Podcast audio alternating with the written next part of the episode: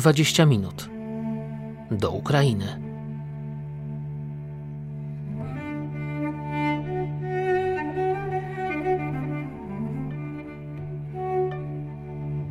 Podcast Międzynarodowego Centrum Kultury w Krakowie.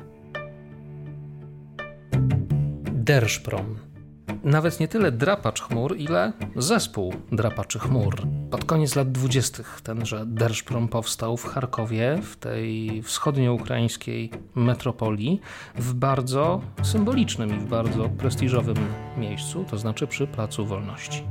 Dokładnie, czyli w samym sercu, jeżeli można tak się wyrazić, samym sercu Charkowa. I tak jak powiedziałeś, to był pierwszy radziecki drapacz chmur, ale to nie do końca jest prawda, bo to jest ogromne, gigantyczne założenie e, kilku budynków. To są tak naprawdę trzy zespoły budynków ułożone w literę H, no ukraińską literę N, tak powinniśmy właściwie powiedzieć.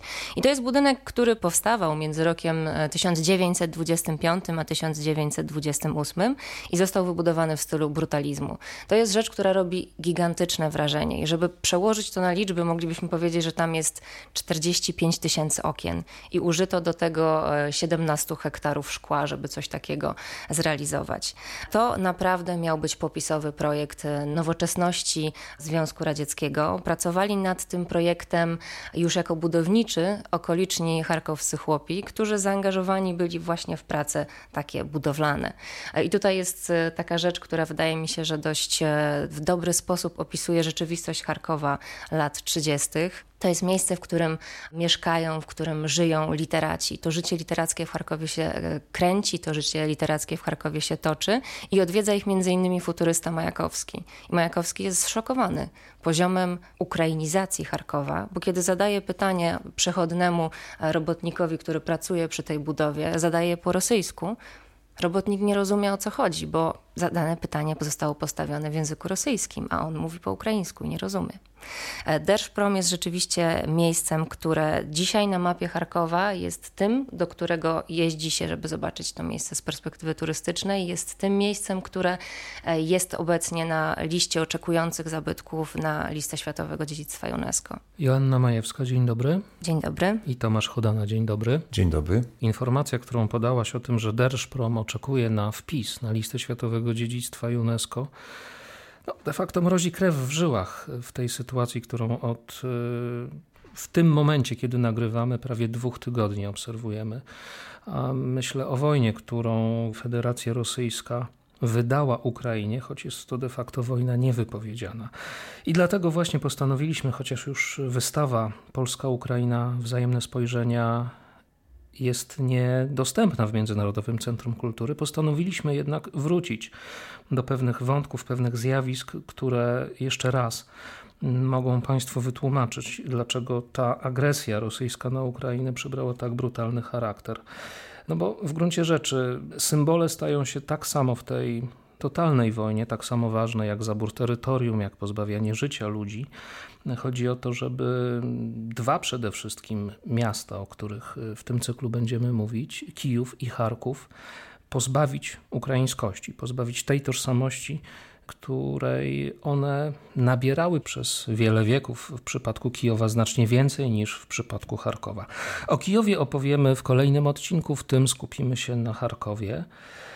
Wydaje się, wszystko na to wskazuje, że Rosjanie, administracja Władimira Putina i on sam spodziewali się, że siły rosyjskie, które wejdą do Charkowa, do tej wschodnioukraińskiej metropolii, będą no niemalże witane kwiatami. Taki obrazek pewnie w wielu głowach się pojawił, który kojarzy się też z końcem II wojny światowej i z szeroko pojętym tak zwanym wyzwalaniem terenów przez Armię Czerwoną.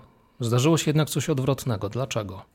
Zdarzyło się coś odwrotnego i rzeczywiście e, obserwujemy te tendencje. Mówi się o tym, e, w, zwłaszcza w mediach zachodnich, e, mówi się o tym też w Ukrainie, że Rosjanie spodziewali się, że będziemy ich tu witać z kwiatami, ale Ukraińcy mówią, przyszli nas wyzwalać od nas samych. To jest rzecz, która jest bardzo niedoceniana. To są kwestie, które się pomija i kiedy w uproszczony sposób patrzy się na wschód Ukrainy, kiedy kategoryzuje się jako jednoznacznie rosyjską, bo przecież rosyjskojęzyczną, robi się ten podstawowy błąd. I rzeczywiście Charków to miasto w dużej mierze rosyjskojęzyczne. Charków to miasto, które w dużej mierze przez wiele lat było pod dużymi wpływami również kultury rosyjskiej, ale Charków jest też miastem, którym mówi się po ukraińsku. Charków jest też miastem, które ma własną, odrębną kulturę ukraińską, która sięga daleko w historię, nie tylko do początku XX wieku, znacznie wcześniej, jeszcze e, w poprzednie stulecia. I to jest właśnie to. Nie działa to w ten sposób. Charków może być rosyjskojęzycznym miastem, ukraińskim miastem. No ale jednak mit Charkowa jako miasta rosyjskojęzycznego, czy też niemalże rosyjskiego, albo co najmniej rusofilskiego, nie wziął się znikąd. Z czego się wziął Tomku? On się wziął z czasów Ukrainy radzieckiej. No, można spokojnie nazwać Charków miastem radzieckim, no bo była przecież Ukraina radziecka, więc i architektura jest tam radziecka, na czele ze wspominanym na samym początku Derszpromem, natomiast nie jest to z całą pewnością historycznie miasto rosyjskie.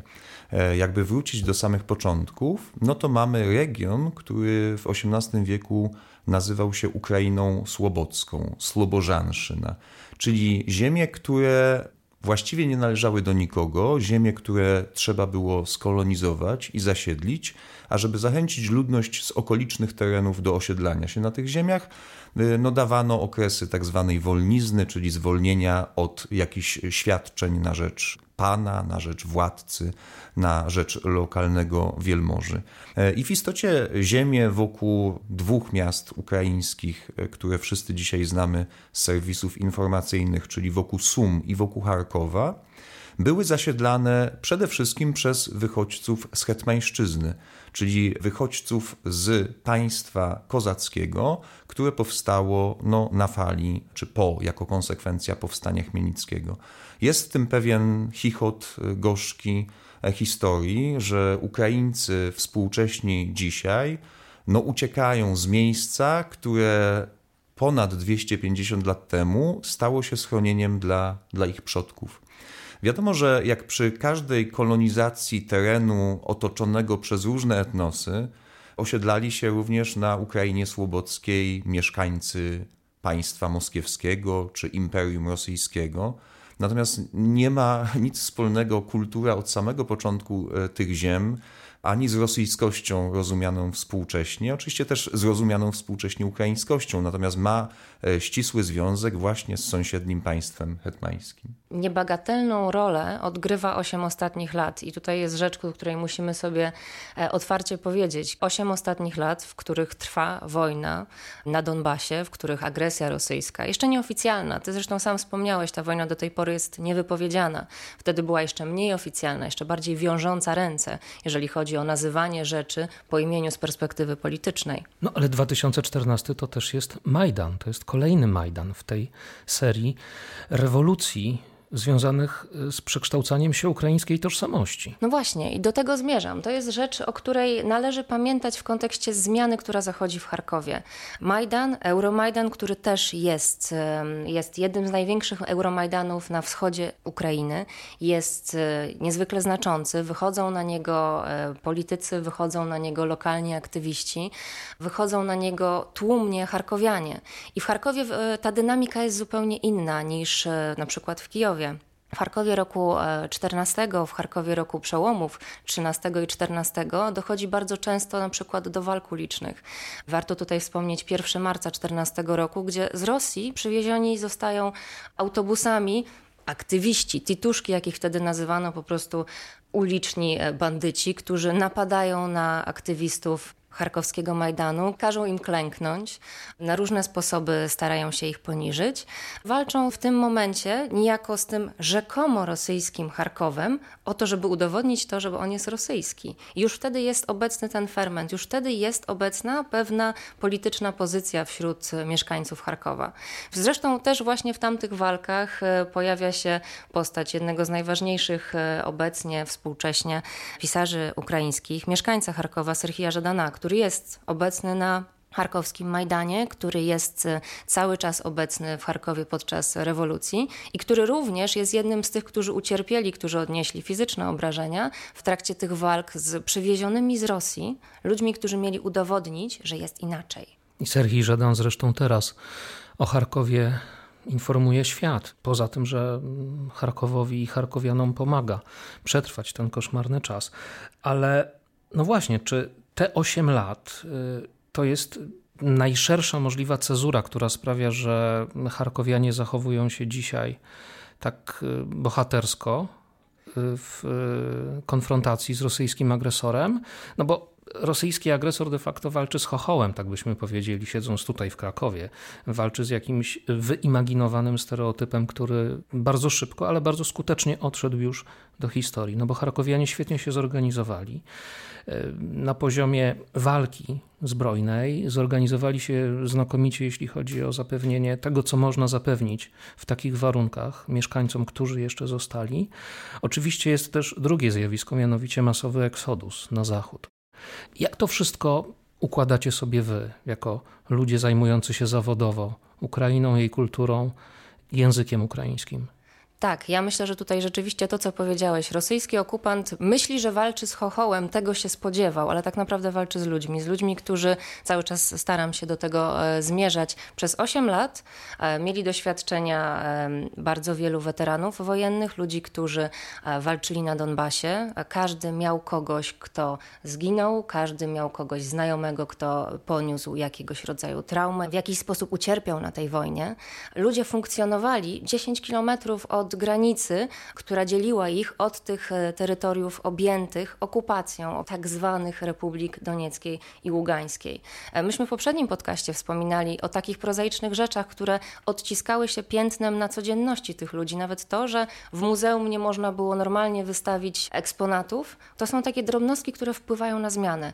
W muzeum nie mogą być wystawione eksponaty, bo za 10 kilometrów jest y, front i trzeba być gotowym na to, że w każdej chwili trzeba się spakować i wywieźć to dziedzictwo kulturalne w bezpieczne miejsce.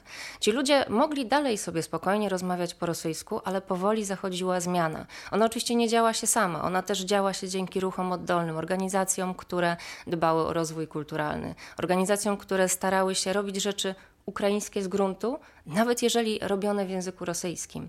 I powiedziałeś też o tym o Eksodusie, o tym, że oni się tak wspaniale zorganizowali. Tak, bo teraz oni walczą o swój dom, oni walczą o swoje ziemię, o to, żeby przetrwać i są przekonani, że wygrają. To jest w tym momencie, jak mówi e, Serhii Żadan, historia na nowo się przepisuje, ale nie tylko przepisuje, ona się pisze na nowo po ukraińsku. Powiedziałeś, że wyjechało z Charkowa bardzo wielu uchodźców. Samą koleją wyjechało 600 tysięcy ludzi. A nikt nie jest w stanie dzisiaj powiedzieć, ile osób wyjechało na przykład autobusami, ile osób wyjechało na przykład własnymi samochodami.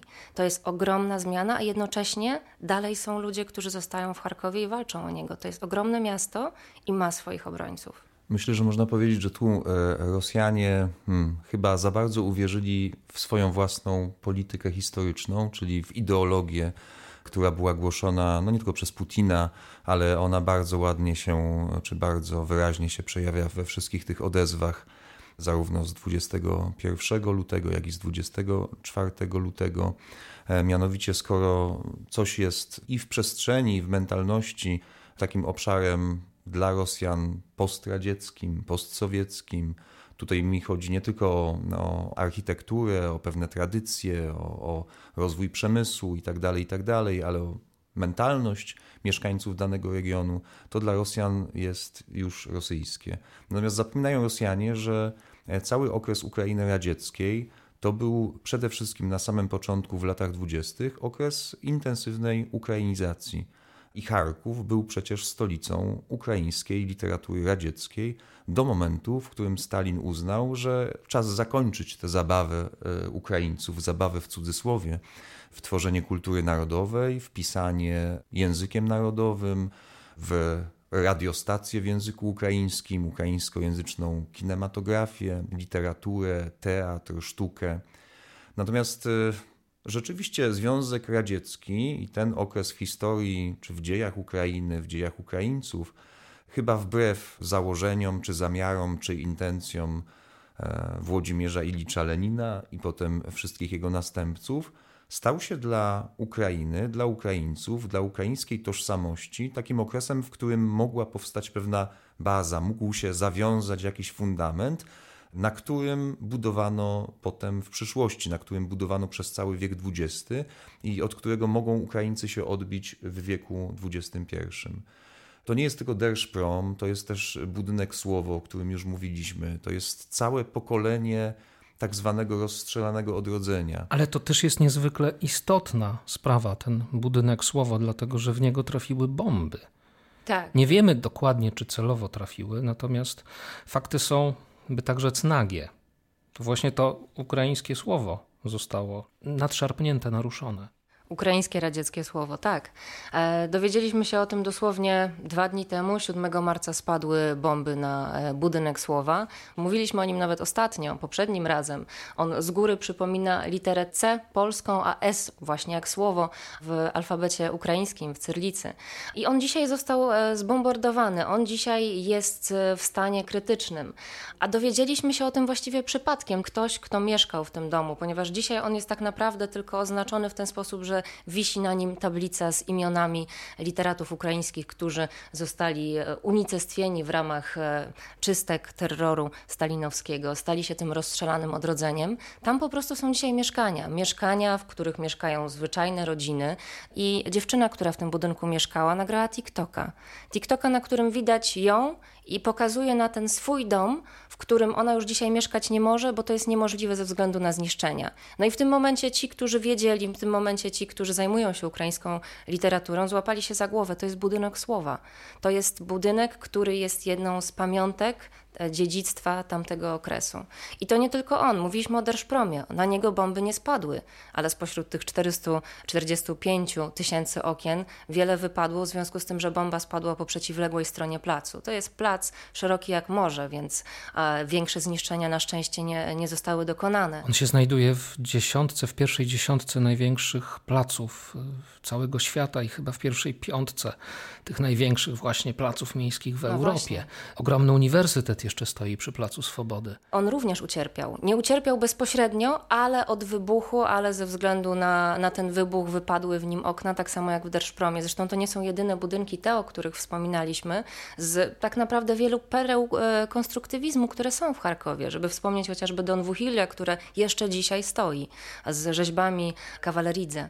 One wszystkie są dzisiaj zagrożone jako pamiątki tamtej przeszłości. No właśnie, jakaś niespójność tutaj następuje. Przecież to są budowle, budowle, które opowiadają historię radziecką, a to jest Ukraina radziecka. Jak to się dzieje, że ci Rosjanie, którzy przychodzą wyzwalać i przywracać ten porządek, oni niszczą pamiątki, które z tamtą epoką się wiążą? No, może chodzi o to, że jeśli radzieckie, to wyłącznie rosyjskie, nie białoruskie, nie ukraińskie, nie kazachskie czy nie uzbeckie. Więc zostały zawłaszczone przez, ich zdaniem, zostały zawłaszczone przez ukraińską historię i służą nie do tych celów, do których powinny. Długa, bezkresna, gęsto zabudowana. Tak pisze o jednej z ulic w internacie Serhii Żadan.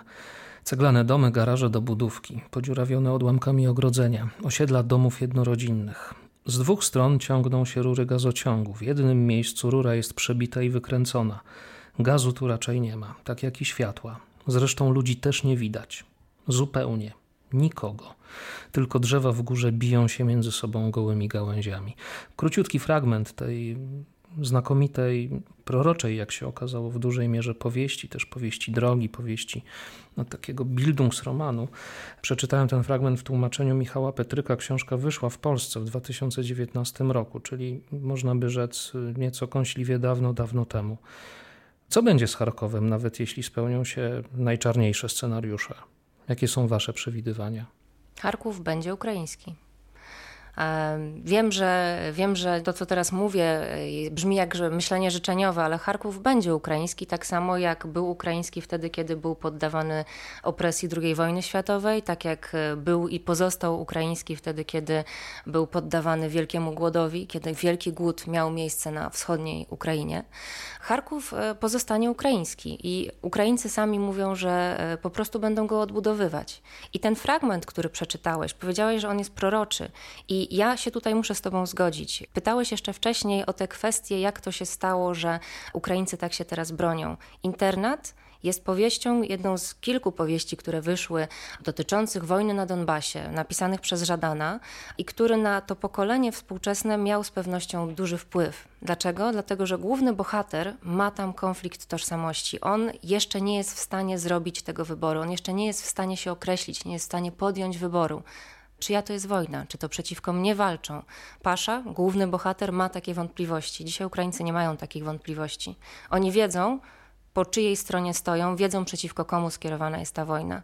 I też myślę, że jeżeli chodzi o samego autora, on po prostu dzisiaj, pozostając w Charkowie i działając razem z innymi, co niesamowicie znamienne znowu też dla tamtej sfery, dla tamtego e, obszaru, z innymi ludźmi kultury, z innymi ludźmi e, literatury, Pozostał w mieście, pomaga, jeździ z pomocą humanitarną, jeździ z wojskowymi, relacjonuje w taki poetycki prawie że sposób, co dzieje się w Charkowie. Ten fragment, który przeczytałeś, opis ulicy, właściwie mógłby się dzisiaj jeden do jeden znaleźć na jego Facebooku czy też Instagramie z opisem tego, co się dzisiaj dzieje w Charkowie. Ta cisza, ten brak ludzi na ulicach. To jest coś, co widzieliśmy w ostatnich kilku dniach i co Serhi relacjonował. Pasza, czyli bohater, y, czyli bohater internatu, to to jest tak naprawdę taki charkowski everyman. To jest pokazanie metamorfozy, którą w ciągu ostatnich kilku lat, czy no od 2014 roku przeszło bardzo wielu ludzi, nie tylko zwykłych ludzi, ale właśnie ludzi związanych z kulturą, związanych z literaturą, kinem,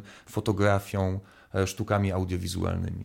I nawet na tak bardzo prozaicznym, a dzisiaj popularnym polu, nawet y, blogerzy, instagramerzy i inni ludzie, którzy popularni są w sieci, oni również po okresie y, rewolucji godności, po Euromajdanach w Ukrainie zaczęli przechodzić na ukraiński. Nie wszyscy, jasne, ale duża część, niektórzy nawet bardzo znaczący. Żeby wymienić kilku takich, którzy mogą być rozpoznawalni dla Charkowa, w jaki sposób rozpoznawalni też tutaj w Polsce, to można wspomnieć chociażby jednego z frontmenów e, zespołu Piatnica.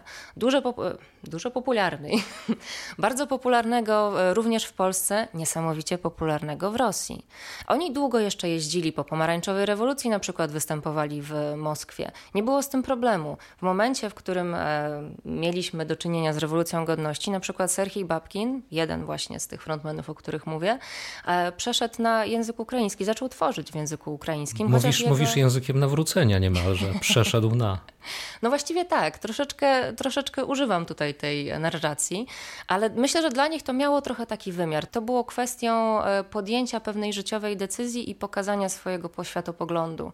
A do tej grupy zaliczał się też e, Wolodymyr Rafijenko, o którym wspominaliśmy. Mamy świetny przekład w języku polskim jego książki Najdłuższe czasy e, w przekładzie Marcina Gaczkowskiego i Ani Ursulenko. To jest autor, który tym razem nie z Charkowa, a z Doniecka musiał uciekać przed wojną właśnie w roku 14 do Kijowa. I to był autor, który był niesamowicie popularny w Rosji. On pisał pod rynek rosyjski, nie było wcześniej z tym żadnego problemu, a teraz jak on sam mówi, miał taką propozycję całkiem niedawno, żeby wyjechać do Rosji na spotkania autorskie. I on powiedział, że to jest tak samo mniej więcej kuszące jak popełnienie samobójstwa wyjazd dzisiaj do Rosji. On przeszedł na język ukraiński i kolejne swoje książki już pisze w języku ukraińskim, który nie jest dla niego językiem naturalnym, bo z domu wyniósł inny. Ale to jest kwestia pozycji. No jeszcze na koniec, postać jeszcze nieznana w Polsce, ale warta przedstawienia polskiemu odbiorcy, e, Hamlet uliczny artysta kijowski, człowiek, który zajmuje się street artem i który robi takie bardzo wymowne, e, bardzo oszczędne, minimalistyczne rysunki, za każdym razem opatrzone krótką myślą, krótkim cytatem. No i właśnie, zaczynał jako artysta rosyjskojęzyczny. I dzisiaj e, pisze w języku ukraińskim, podpisuje swoje utwory, swoje dzieła w języku ukraińskim i on też został w Charkowie. To pytanie, co będzie z Charkowem, no trudno się z Asią nie zgodzić. Zresztą Rosjanie sami, to jest paradoks, o którym też już Asia wspomniała, jakby wyrzekli się tego Charkowa, bo oni nie potrzebują Charkowa ukraińskiego. Oni nie potrzebują ukraińskiego Kijowa, oni nie potrzebują ukraińskiej Odessy, bo tak naprawdę jeszcze do tych dwóch miast trzeba by dodać coś z południa, bo to jest ten obszar, do którego roszczą sobie pretensje Rosjanie, ten obszar, który w tym momencie, kiedy my sobie tutaj rozmawiamy, jest bombardowany przez y, rosyjskie samoloty, czy ostrzeliwany przez artylerię z okrętów zakotwiczonych gdzieś na Morzu Czarnym. To jest paradoks imperialnej polityki, imperialnego myślenia w Rosji. Dla nich Ukraina jest częścią historii rosyjskiej.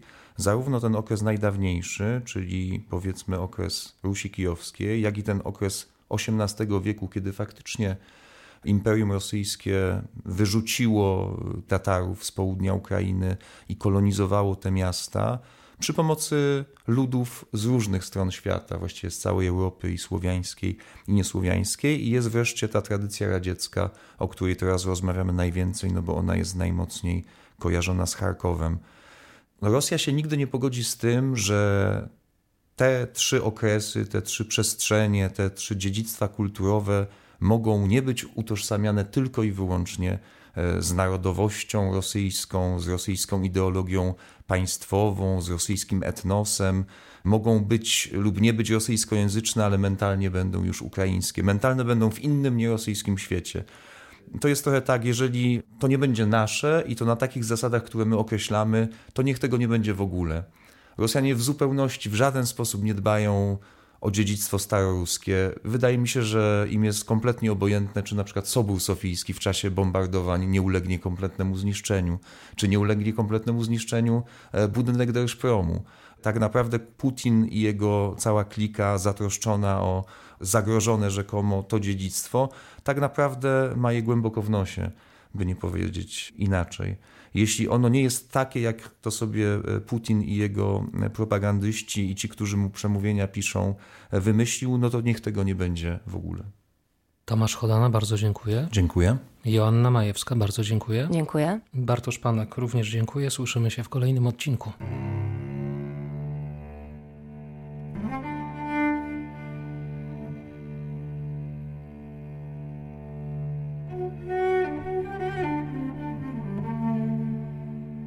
Dwadzieścia minut do Ukrainy. To był podcast Międzynarodowego Centrum Kultury w Krakowie. Realizacja Free Range Productions.